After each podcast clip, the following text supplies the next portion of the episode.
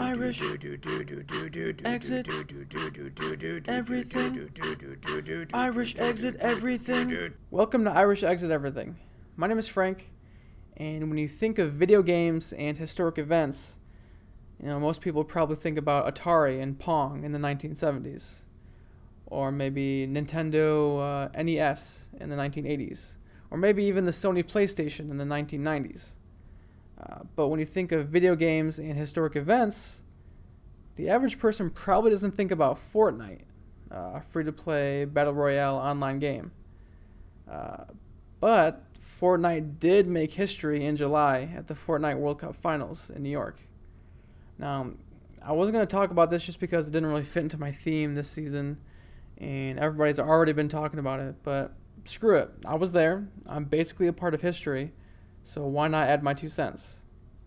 Now, the reason Fortnite made history was because the total prize pool for the World Cup finals, the amount of money they gave away to the players in the tournament, was $30 million, the largest prize pool in esports.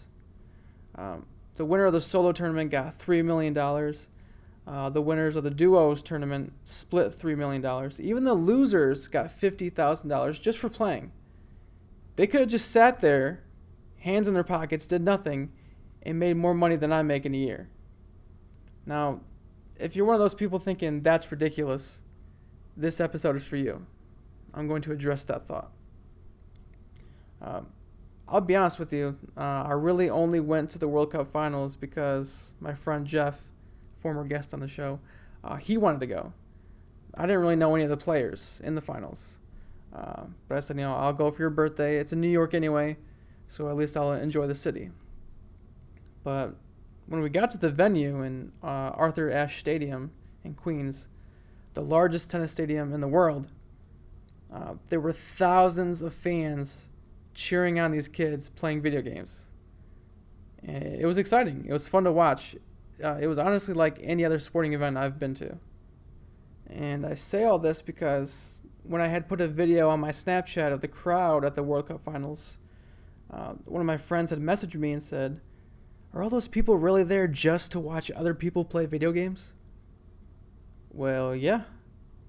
You know, I also saw a bunch of tweets after the World Cup about people in shock and disbelief that a 16 year old can win $3 million just for playing a video game. You know, and that really got me thinking. It's 2019.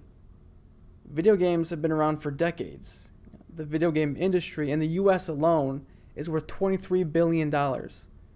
People pay out the ass for the best video game experience with the newest equipment. Now, there are a ton of professional gaming associations whose sole purpose is to be the best at video games. You know, it's time to take video games and esports seriously. You know, it's time to Irish exit this notion that video games are just for kids who are procrastinating from their homework and wasting their lives in their parents' basement. You know, I'm wasting my life in my own apartment. It's not because of video games. Esports are obviously not the sports we think of in a traditional sense. You know, you don't need to be in peak physical condition. They're not directly putting their body on the line, unless you consider carpal tunnel or maybe back problems years down the road from sitting too much. I don't know, but it does take skill, mental quickness, and hand-eye coordination. Try it yourself. If you don't believe me, try it yourself. Fortnite is free to play. You can download it on your phone right now if you want. Try to play the competitive mode, see what happens. I promise you, you will get destroyed. You know, I've never been super talented at video games, but I felt like I could hold my own. Nope.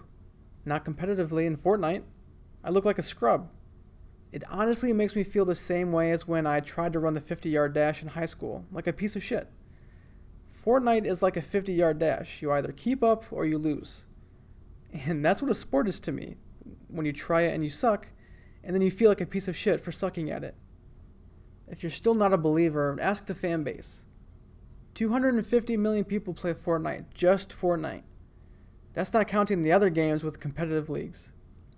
And people like to watch like any other sport. About 2.3 million people watched the World Cup finals on Twitch and YouTube. 2.3 million people watched 100 dudes play a video game live. Uh, to put that in perspective compared to physical contact sports, 8.2 million people watched the final game of the Stanley Cup this year. Yes, 8.2 million is more than triple 2.3 million. I understand there's a huge gap, but professional hockey has been around for over 100 years. Fortnite has been around for two. Uh, what else? Uh, maybe you like certain sports because you have a favorite athlete. Well, esports can do that too. Ninja, for example, is an extremely popular video game live streamer. He's probably the face of Fortnite, and he didn't even play in the World Cup solo or duo finals. That's how crazy competitive that game is. And you would say it's a big deal when your favorite player switches teams, right? Well, Ninja had recently switched live streaming platforms from Twitch to Mixer, and people lost their minds. You know, he had a massive following on Twitch, so why would he do that? Must have been for a massive payday, right? You know, esports players can make bank too. I don't think the exact details of his contract with Mixer are public, but there are streamers speculating that he could have agreed to a deal anywhere between $6 million a year to $50 million. I mean, an average NFL salary is 2.1 million. So if we're being conservative and say Mixer offered Ninja 6 million dollars, that's a good legitimate sports contract. And to put the icing on the esports cake, the Olympic Games, the epitome of athleticism, is considering competitive esports for the 2024 Summer Olympic Games in Paris. Mic drop. Or should I say, controller drop. So, after all these stats and facts, if you're still saying esports is not on the same level as physical sports, you're living under a rock. And I can't help you because I'm too busy playing video games. You know, I've always loved video games, and I love seeing how far video games have come and where they're going. And when I reflect back on my very first memory of video games, playing Mortal Kombat on the Super Nintendo, I realize I sucked at that game too. So while some things change, like sports, other things stay the same. And I will apparently always be a noob. Thanks for listening to this absurdity, and I hope you'll squat up with me next time. Do do do do do do do do do do do do do do do do do Irish exit everything.